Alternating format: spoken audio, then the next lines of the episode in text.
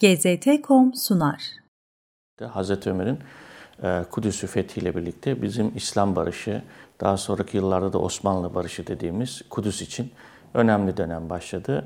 Tabii bütün Müslüman fatihler İslam'ın gayrimüslimlere verdiği haklar çerçevesinde, zımmi hukuku çerçevesinde bölgede yaşayan gayrimüslimler, özellikle Yahudi ve Hristiyanlara hem yaşam hem dinlerini, yaşama hakkını tanımışlardır. İlk bu Hazreti Ömer'le başlar.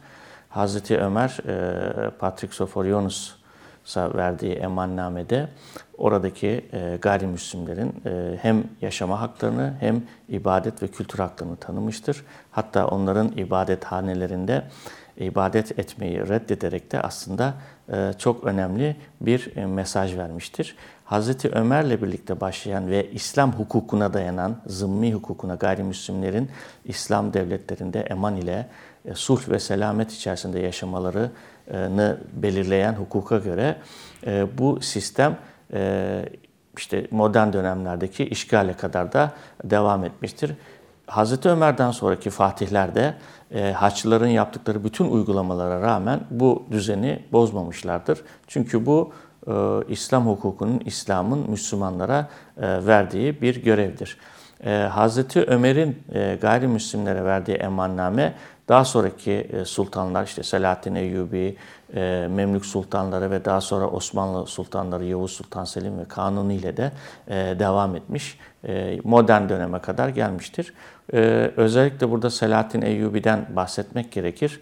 Haçlılar biliyorsunuz bin doksan dokuzda bölgeyi işgal ettikten sonra hem Müslümanları katletmişler hem de e, diğer din mensuplarını, e, Hristiyan olmayanları e, Kudüs'ten sürmüşler. Hatta e, bölgenin Doğu Hristiyanlarını da ikinci sınıf pozisyona düşürmüşlerdir. Selahaddin Eyyubi e, tekrar e, Kudüs'ü fethettikten sonra bütün bu e, Hristiyanların, Haçlıların yaptığı yanlış uygulamalara rağmen bölgede hem Yahudilerin hem Hristiyanların yaşama hakkını, ibadet hakkını tanımış ve onların sulh ve selam içerisinde yaşamalarını sağlamıştır.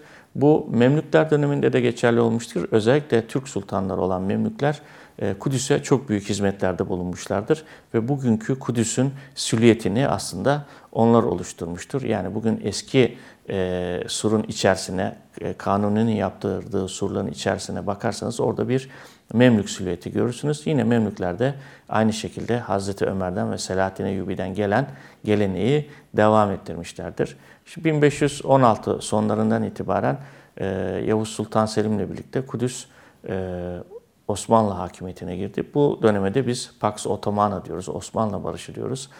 Ee, yine Osmanlı sultanları Kudüs'e çok önemli hizmetlerde bulundukları gibi aynı zamanda oradaki e, Hristiyan ve Yahudilerin yaşam haklarına, ibadet haklarına e, hiçbir zarar vermemişlerdir. Hatta Hristiyanların kendi aralarındaki problemler yine Müslümanlar tarafından, Osmanlı Devleti tarafından çözülmüştür. Eğer Osmanlı belgelerine bakarsanız Kudüs'le ilgili dört yüz yıl boyunca burada özellikle Hristiyanların ve Yahudilerin sorunlarıyla ilgili çok fazla belgenin olduğunu görürsünüz. Bu sorunlar İstanbul'a iletilmiş ve İstanbul'da bu sorunları hoşgörü ve barış içerisinde çözmeye çalışmıştır ki bu durum tabii on dokuzuncu yüzyıla kadar devam etti. İşte on dokuzuncu yüzyılda Yahudi göçlerinin, devletin zayıflamasına bağlı olarak Yahudi göçlerinin artması bölgedeki demografik düzeni de değiştirdi ve hepimizin bildiği bin dokuz yüz on yedideki geçen yıl yüzüncü yılını idrak ettiğimiz önce İngiliz işgali, ardından şimdi de yetmişinci yılı idrak olacak olan İsrail işgalinden sonra ise bu barış ortadan kalkmıştır. Aslında bu tarihsel olarak da böyledir. Yani hem İspanya'da Reconquista'da Katolikler hem Müslümanları hem Yahudileri oradan katletmişler ve sürmüşler. Haçlılar aynı şekilde Kudüs'te aynı uygulamayı yapmışlar. Yahudilerin veya İsraillerin veya Siyonistlerin diyelim bugünkü yaptıkları uygulamaları görüyorsunuz. İslam ise bunun tam tersini öngörüyor.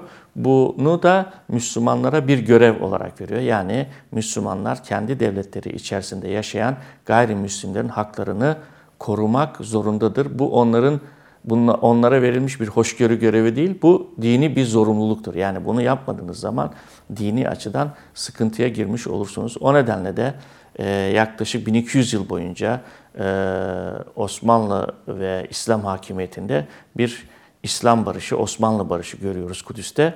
Ve hem Hristiyan yönetiminde, Haçlılar döneminde hem de bugün İsrail yönetiminde yapılan tam tersi uygulamaları da gör, görünce tabii ki Kudüs'e neden Müslüman idarenin olması gerektiğini aslında çok iyi anlıyorsunuz. Bunu biz Müslüman olduğumuz için söylemiyoruz. Bunu tarihsel tecrübeye ve İslam hukukunun gayrimüslimlere verdiği e, haklara göre söylüyoruz. G Z T nokta com sundu.